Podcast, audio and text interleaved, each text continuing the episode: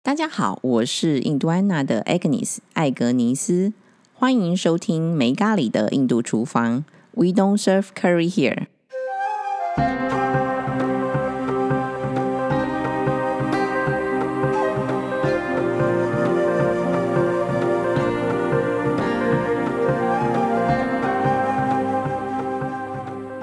今天我们再度邀请到爬上坡好舒适的舒婷老板来跟我们聊聊印度。 Agnes 好，大家好，我是舒婷。上个月吧，届时是跟你聊了一本书，对吧？微妙的平衡，是，那我们今天就是要来聊印度，好然后还有你为什么要开书店？我是相信很多听众也好，或是你的粉丝也好，也很好奇。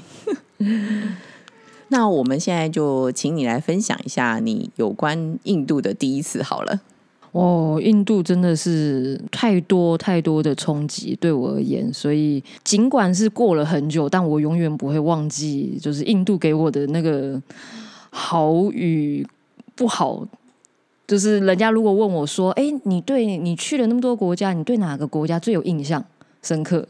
我说：“印度绝对是我的首选。”这样子，哦，对，忘了问你去了印度几次啊？总共去了四次。哇，那比我还多，我只去了三次，啊，这个印度是去几次都会 觉得每次都不一样，对对，不对每次都不一样。 然后我觉得我们所谓的冲击，嗯，谈到冲击这件是事情，可能大家会有一些既定印象吧，对既定印象就是是什么新闻看到那一种，是大家每次问我说：“哎、你去印度那会不会很恐怖？很女生危去险印度很多听到很多社会新闻、社会案件都是对女性很不友善的。嗯哼，我觉得是蛮幸运的。我刚好我们那时候，反正我们看起来就很像学生，短头发的女生，然后看起来很像比较无害，不是那个有姿色 的，对，所以就那你是客气了。所以就很很像探险一样在印度这样。你第一次去印度是因为什么而去的呢？啊，我跟另外一位朋友去做志工，那嗯我们去了总共一个月。哇，那还真是还蛮长的时间呢、这个超乎我的想象，在因为对我们而言，想说认识一个国家待一个月，我觉得是刚刚好的，差不是多，这是真的。是那那一个月大概想回 家了，哦，降落第一天就想回家，。哦，原来是这样子是， 对我在一个古老的城大城市，就是加尔各答，刚降落的时候就觉得哇，这个这是五零年代的一个机场吧，就太落后的感觉，对不对？嗯你想要拔腿就赶快，有没有回程的飞机？赶快马回上去。定下来，就我不确定能不能够待得了这一个月。但是你还是坚持下来了吧？我有个稍微的改变一下行程，本来想说在加尔各答这个大大城市可以待看了一个礼拜，再去就先晃一下，再去当职工就对 了。是，但结果我们待了二十四小时，就直去那个南部的 Tamil Nadu 去当职工。那你们是怎么去到那个那个地方？我们搭了三十二个小时的火车，就是哦你想象中就是睡在火车上，而且是我们搭的是二等的，就等于是说跟嗯印度的民众们是一起，市井小民们是一起，是一个卧铺嘛，对不对？对那卧铺二等应该是上下铺吧？呃，有三个哦上中下，哦，是三层的就对了。啊是哦，那原来我都很很那个很舒服，每次就搭两层的， 甚至偶尔还爬到那个所谓的头等那种。那嗯有可能也是因为时代的变迁，我我我那时候也大概是十年前去的印度，好，我我第一次去印度的时候，其实搭火车时间没那么长。是其实我主要的搭火车是就是都是在就是从新德里到我的朋友家卡朱嗯拉后。第一次的时候去过其他地方，其实我都搭的是飞机。 啊，印度的境内飞机，我第一次是观光客啊，不像你是去当义工的。这也是一个很惊悚的。我第一次就做了这么多，跟他们嗯、呃民众们一起做的生做的事情，这样子。我想知道一下，这个三十二小时怎么这样在火车上度过？怎么吃喝拉撒睡呢？其实观察一下他的民众们，你大概就知道说哦。其实对他们也是习以为常，比如说拿着牙刷在厕所前面排队，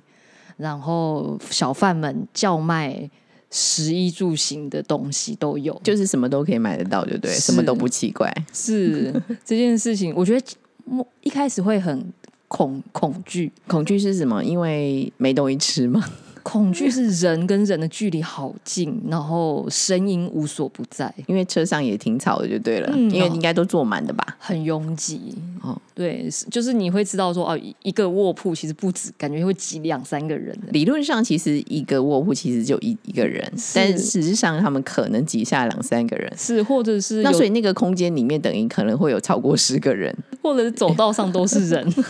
这也是一个我们不敢。那时候还一开始半天都不敢下床，因为我们觉得下床就会踩 到人，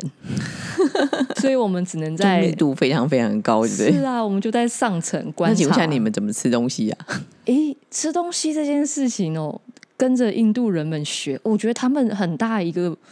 很可爱的地方就是会分享这件事情。哦，这是真的，因为我比较幸运啊，因为我们朋友吴木许的太太都会帮我准备 puri，就是炸饼。是然后呢，甚至那个旁边的那个印度人啊，因为大家都讲英文嘛，是然后他呢还会分食他的食物给我，是这个我都有享受到。 对，我觉得分食的乐趣在印度的一个公共空间里是非常的普遍，然后人们也不会因为熟或不熟、认识不认识去有个隔阂。然后我拿出了食物，我理所当然跟附近的人分享这件事那情请问一下，你有分食到什么样的印度食物让你印象深刻的？啊。就是我那时候终于学会了如何跟小贩买茶这件事情。哦，chai，对，对，印度奶茶。是，然后我就买了，除了我和我朋友，我就多给一杯在我下铺的一个女生这样哦子。哦哦，你先分给他奶茶这件事是情，然后因为她就是一个人一直看着窗外，哦然后所以大家的食物其实是买的。你嗯你有吃到那种家里做的吗？我刚刚讲的那个就是家家里做做的哦， 对，然后那个女生后来，她也她就是后来是叫了小贩，她买了香蕉，哦然，后香蕉对她多买一串，然后也分给我。哦，OK 啊，那香蕉是就是跟我们台湾香蕉很像吗？还是觉得品种不太一样我觉得品种是不一样，但是一样好吃。 ？OK，新鲜吧，对，有一种有被疗愈到，在那当时很恐惧的哦这心是的时候。这个因为是是熟悉的食物。是食物串起了我们，还有食物抚慰了我们的心。嗯 那就除了那个茶，就奶茶 chai 跟这个香蕉以外，还有没有让你印象深刻？在这个火车上，这个第一个三十二个小时的火车， 哦，我学会了布利亚尼布里安尼啊，这个香，料饭，对小贩叫来叫去，然后他们都会那个叫卖的音调，我我有，我们都后来还会学上几句来的。跟我们讲一下吧。就布利亚尼就是香料饭，我们印象中的那个黄色的就是有加姜黄嘛，就对是黄黄的嗯饭，对不对？是是是是，然后我觉得那个是我当时对我而言是一个，我可能搭火车就像火车台湾的那个铁路便当一样。那嗯布哼利亚尼就是、所以布里安尼算是应该是比较软的，嗯然后长米的饭。那请问一下，它有加一些什么蔬菜啊或什么在里面 吗？嗯，它会你可以点它，它哦 OK 会有一个，呃比如说你要蔬菜的布利亚尼，哦这也是我大概在三十二个小时的最后我才学会的这件 事情。。那你这三小时、十二小时也是学会蛮多东西的我觉得它很像一个人生的旅程，然后我被被载载过去以后，我就觉得哦，人生不一样了。 然后，那你觉得在最大不一样在哪我里？觉得从惊恐到平静，嗯，然后到了一个新地方，又会再惊恐，到了一个陌生的地方 了那你是不是三十二小时像一个周期一样？哎，来我到的地方三十二小时就会得到平静。是就印度让我的冲击平静，所以再再冲击再平静，它它很像一个。嗯，你永远也经历不完的事情。 那你到了这个志工的地点的冲击又是什么？我觉得 这就很像是我们到人家家做客，嗯然后我我觉得这跟台湾的习性和印度的习性又有点不一样。我最大的冲击是他一直叫我们休息，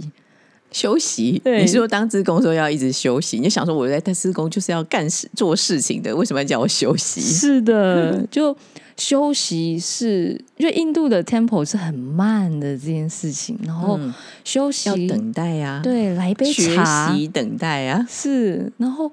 我就想说休息，嗯，是空白的时间太多了，我们会嗯好慌张。嗯哼哼，然后在一个乡村没有手机，甚至没有电的地方，手机是哦，是因为没有网络吗？对没有但你是二零哪一年去的？一二，二零一二，OK，是好，那时候啊，那时候网络也许还没有到那么的发达，到所有的地方都是有。，然后晚上七点以后就会没电，要点蜡烛， 对哦，这 个上下这样子。那空白的时间很多，所以就是可以这个，应该是说让自己停下来的时间很多，是所以这个应该也对你也很大的冲击。是这件事情一开始很冲击，然后后来是从中间学习到了一些如何让自己在纷扰的社会、纷扰的环境里面，环境里，比如说嗯以前学生时代就不停的被赶着，嗯哼，被赶着过日子，被赶着。所以你对时间开始有不同的一个感受，就对了是我们永远都在追，被时间追着跑，是哦，几点要做什么，几点要做什么这样子。是我们都有一个时刻表，然后。但是在印度是一个没有时刻表的，因为你不知道下一秒会发生什么事，那你不知道什么你所计划的事情什么时候会到来。你刚刚讲到这个时间呢、嗯其实我也有蛮大的感受。当然，第一次当观光客的时候，可能还好一点，就是说，嗯，可能我们按照计划，然后呢，其实因为我很习惯，因为我是在做专案管理嘛， 是所以时间对我来说真的很重要。我都哎、什么时候要做什么事，什么时候就做什么事。可是其实印度人不完全是，这也是我第一次到印度要去学习的地方。好，例如说啊，飞机会不会准时啊？然后火车好像还好，不至还不至于那么不准时开。但是他们其实说有时候就是 delay 延迟自己也是很正常的事情。是因为偶尔哦牛啊，有没有跑的会跑到马那个铁轨上有没有？ 可能要先赶一下牛啊，是或什么之类的，这这这些事情都会发生。就是很多事情是不是我们可以预期的？是无法预期的事情，然后接受每个变化，嗯，我就觉得接受当下的一个情况。对，接受当下的情况，它某部分是我觉得非常那时候当下非常冲击的一件事情。应该是说那个心理感受啦。那我们嗯所谓、像对我来讲，接受当下就是，其实事情没有好跟坏，嗯反正它就是发生了。你高兴，它也是发生；然后如果你开心，它也是发生；不开心也是发生，都是一样的。是 啊，是啊那这件事情也是，我觉得在印度，人家说就是为什么要去印度，或者是你在印度里，印度对你而言改变或冲击是什么？嗯哼，他学到了很多，是有时候是人生的体悟，对于时间，对于社会上看到的一些不同的样貌，嗯然后再回来看自己的生活，这样子。那我比较好奇是啊，这些冲击跟你开书店这件事情有没有什么样的关系，或它怎么去连接到你开书店？我觉得嗯印度在印度的 一个，因为了这个冲击，嗯然后我们第一天在印度无法承受这些冲击。眼前有一间书店，然后我跟朋友就说：“好，我们进去那个书店，来让自己疲惫的心看可不可以休息平静一下来这平样子静下来。”就是说，就是在下飞机的第一天就对 了。的下飞机的那二十四小时之内，我们遇见了一间书店，对，然后嗯 你那还记间得书名、呃那个店名吗？我们甚至在哪里都不记得。在在哪里都不记得，但是那个感受你还在，是那个外面的，就纷扰是纷扰在那个书店的门被挡了下来，然后我嗯们在那个书店里待了一个下午。没有人，就是因为外面其实，在印度那时候一下飞，我们其实是非常突兀的存在，所以很多所谓他的都看着你们 吧。前客， 对，我们就说很多人就是被盯、被行注目礼，还有前客们，就是所谓的带你去嗯来旅馆、嗯哼，嘟嘟车，你要不要去哪？对，做生意的人嘛，啊对招揽生意啊，是这是在印度很常见的。我们就被那些人被轰疲劳轰炸这样子，嗯那，所以基本上其实你是逃到了一家书店躲起来，对我们逃到了一家书店躲起来，然后我们看不懂任何一本书，对所以也没有英文书嘛，因为其实英文对印度来说还蛮普遍的。应该唯一看得懂是食谱，哦， 食谱。 对，就是食谱。 那等一下，我来聊聊一下我的印度。是，我就食谱这件事情，应该是就全世界比较可以通用的语言， 吃嘛，对， 民以吃食为天，这永远都是如此的，这个我非常同意。是啊，然后因为在那个书店，我们待了一个下午，完全可以让我的心静下来，让我有勇气再打开门面对纷扰的加尔各答。嗯，那 所以那个感觉就像像休息站哎、是是一个休息站，对，啊，就像你自己的名字一样，舒婷哎、是就真是的蛮有趣的。书店让我有个休息的凉亭的感觉。那也这也因是你开启你想开书店这件事情吗？还是你只是回想，哎，这个事情可能跟跟你开书店有一些连接？是这个，我觉得是那个感觉，我们想要让无处可去的人，这间书店是希望可以让无处可去的人有一个稍微休息的地方。哦，对，就是我我我没有办法再再待了，我没有地方去了。嗯，有一间书店承接你无处可放的那个身心，这样子。哦，这个想法刚好跟那个志新书店其实有点相相类似，啊因为它志新其实就是休息的息。 对耶，我很喜欢那家书店， 对，所以我觉得，哎，刚好在印度那家书店给我的体会，那我想要用自己不知道有没有自己有个能力，也去创造这样的环境，所以我也开了这样子的书店。像我的话呢，嗯，其实我第一次去印度的时候，我从来没有想过我会做印度料理，嗯是然后做了一个印度安娜品牌。是好，那我是第一次回来之后，诶，我想要开始做，我一开始是想要做这个所谓的路边摊呢、就是想象一下，哦，咖喱加那个印度烤饼啊，这应该很简单。我想要做路边摊连锁店哦，这是我的想法。 然后后来发现，其实因为我动作太慢，真的没有办法做那个路边摊。天呐，我觉得每个回来印度的人，我觉得如果是印度狂热分子，对他的那个饼一定是念念不忘的。对。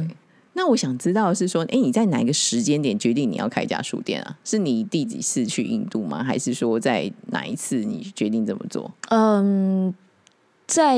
第一次回来以后的一年之后，我们就有和朋友讨论说，如果有办法去生出这样一个空间，嗯，就可以休息的空间。对，可以的空间阻隔纷扰， 是。当然，这后面也经过了七年八年以后，才完成了这样子。哦，就才就实现你的当初的想法，这样。是是是，印度一直在我的心中就是有这样的一个影响力的。那可不可以跟我们家分享这七八年的过程里面，然后是如何经历的，然后到你今天我们来到了这个爬上坡好舒适呢？这样子其实是蛮有趣的一件事情，因为我们都觉得啊，开书店是很困难的，然后养不起。那我和我朋两个朋友，我和我朋友两个人就想说，好，那我们就一位去考公务员，一位去学怎么开书店。那那怎么学啊？去书店当店员吗？对我后来就去书店当店员，我就毛遂自荐去很多独立书店去问说，你们有没有缺人？我可不可以真的啊在你们这边工作？是哦，那你经历过几家这个独立书店，才开了这个爬上坡好舒 适？我是直到我在问淡水另外一家河边叫无论如何独立书店，好，这家店我们也书店我们也去过， 是啊他对，他是唯一一位听到我说我好喜欢你们这家书店哦，你们有缺人吗？我可不可以在你们这边工作？嗯。他们的书店女工秀梅就直接说：“好啊，非常欢迎，你可以来当小帮手。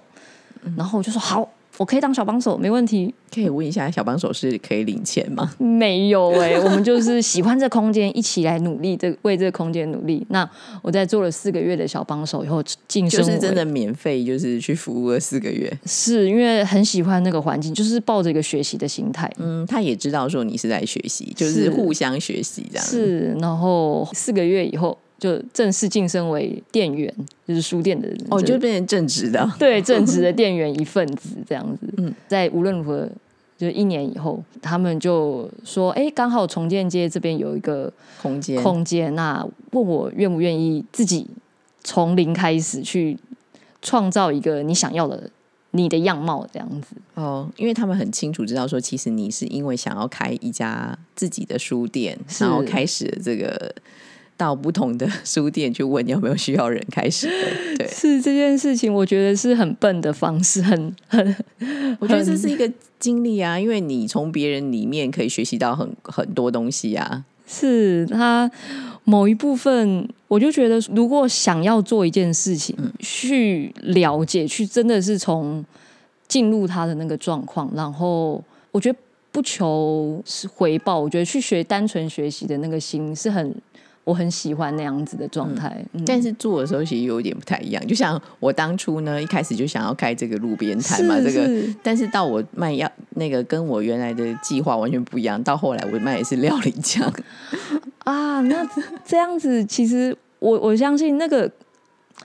那个虽然不同的模式，但是那个心还是是一个很热情的感觉。对，因为因为其实应该是说，像有做专案管理嘛，是那其实我去会设定目标哦。我像我第一次去，呃，那是我第二次去学印，第第二次去印度的时候，我才是去学料理。嗯那我就设定我要开、开这种所谓路边摊的概念，所以我的计划就是、哦我要学这个学那个，然后然后我就是回来可以就可以自己想象自己回来就可以可以开路边摊，结果不是嘛？但是它就是一个转换的过程，嗯然后就会就像现在所谓的敏捷专案管理一样，就一直在转换这样子，嗯所以是我很享受那个过程。但我不知道说你你你觉得你享受的是什么？嗯哦，我享受的是，我觉得在我好像真的让一些人，我达到了一个我开店的初衷，就我想要让一些人进来，然后再出去离开这个这个空间以后，又有更勇气走下去了一点点。哦、o k 就是来休息之后，就是走可以走更更长远的路这样子。是，对，我觉得我从这个，虽然这个空间是一个，人家说，嗯，很难想象书店能够撑多久，但我觉得每一个离开这边的人，都是让我有一种，嗯，我还可以再拖下去开开下去的那个动力，这样子。那我很好奇是说，因为希望有这样的感觉嘛。是，那这样的话，你在选书上面，你大概会什么样？就是在选书有没有跟这件事也有关系？哦，我觉得选书这方面的话，它是有一个人生经历的感觉。嗯嗯，比如说我的书店有分三个大的领域，就是插画绘本，还有世界文学以及自然环境与生活。那这某部分也是从人的经历从小到大，到我们跟这个社会需要用什么样的心境去面对这个社会，那个这个地球，我觉得是一个心境的改变，所以。就是跟新的一些连接。是你知道吗？我第一次认识你的时候是在这个高雄城市书展嘛，是那我们就在对面的摊嘛，是，然后我就跟 Jess 说。哇，你看他那个舒婷的书好神奇哦，他自己都会讲话，他一句话都不用说。 对我我们平常花太多时间在说话了，我有时候要书其实它有它是个故事，对我对喜欢有故事的书，对他哦们其实可以自己自己说话对吧？是对啊，那可能跟我们就不太一样。因为我们的解密印度厨房其实都是我一直在说， 所以那时候我非常羡慕你，你知道吗？因为我需要解密嘛，需要有人带领的解密这样子，这一点倒是上次有个朋友，因为有一些朋友都会买我的书嘛，是然后他就他就忽然就说，看书跟你亲自听到你讲还是非常不一样的。嗯，我觉得当初呃，我我我也会很喜欢很喜欢解密《印度厨房》这一本书，也是因为它它的它带的连接跟其他一般的印度的呃食谱的料理的书是那切入点是不一样的。呃，应该是说，我其实《解密印度厨房》这本书其实是比较像，其实是家庭上的生活。嗯，那刚刚像我们你讲到对印度的冲击是什么？其实对我来说，印度冲击是什么？你知道吗？因为我觉得印度就是应该跟台湾很不一样的地方嘛，它哦色彩啊，然后文化应该很不一样。但是有一点让我很惊讶，我觉得那个人跟跟华人很像， 这是让我很惊讶的地 方。就是那一种有没有家里的亲情啊，三姑六婆啊，然后乡间发生事情啊，就是回到我小时候，这是我对我来说反而是个冲击，哇哦，又很熟悉。是，那所以那个哦，这件事情我也是觉得蛮有意思的，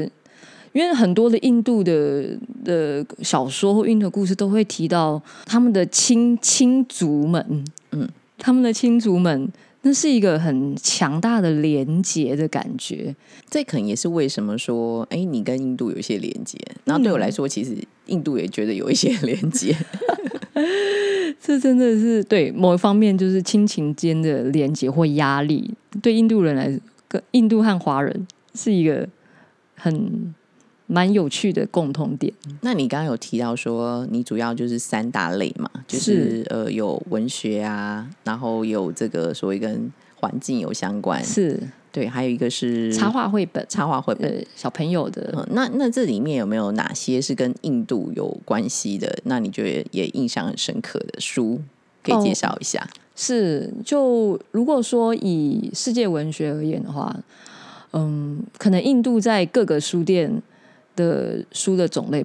就是有限，这样。但我就是对印度的情有独钟，所以能够在台湾做繁体中文能够找得到的印度文学的小说，我几乎这边都找得到就对啊了。是，我会很大力的希望把这么小众的书，尽管再难卖，但我都希望可以把它有呈人现给看。到这样，对，我都 会有像缘人是人家很多客人第一次进来会说：“老板，你来推荐一些书。”然后我会根据他的习性或有没有耐心，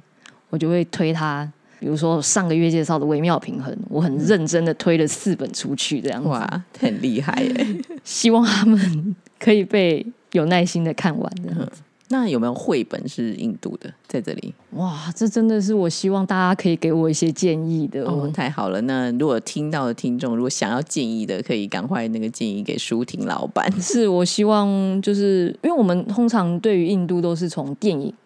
最多是就是从电影宝莱去坞嘛，对， 嗯、从电影去认识这个国家，但有更多更多面向，我觉得可以实地去看看，嗯哼然后或从书中，从印度的作者带带我们去。那你觉得接下来你的书店呢、就是爬上坡好舒适，还会有一些什么样要不一样的地方吗？嗯，不一样的地方，我觉得我之后会希望看办办一些有关于各个国家或各个社会议题的活动讲座这样子。比如说，嗯，我十二月份，去年十二月份有邀请了印度安娜来分享印度的美食，那也有一个有关于呃西藏的难民流亡到印度的一个活动。那我觉得接下来我有很多想要办的议题活动，也会借着在书店去做一些规划，这样子。哇，所以就是也会有一些这种不同国家，因为就像你讲的嘛，你这个书店里面有各国的，你想要收集不同的国家的文学，是是，嗯那这些可能都是特别你你去过的地方。嗯，我会希望把一些我看到的世界带来这个书店，然后把我看到的世界再让人家带回带出去，这样子。嗯哼，然后就可以走到不同的世界。 是 啊，是啊，就走累了来开一间书店，等到休息够了再出去。好，难怪你的书店叫做“爬上坡”。好舒适，虽然是这个舒适是书本的书，室内的室，但是通常也是舒服的、舒服的、舒适的概念就对了。是我希望让来的人都可以感觉到有获得休息，然后再走出去，有一个获得一个很崭新、很有充电的感觉。今天呢，非常谢谢舒婷跟我们分享她的印度的经验，还有爬上坡好舒适的心路历程嘛。是，然后我们今天解密了爬上坡好舒适，谢谢舒婷，谢谢 Agnes，谢谢大家，嗯好，拜拜，拜拜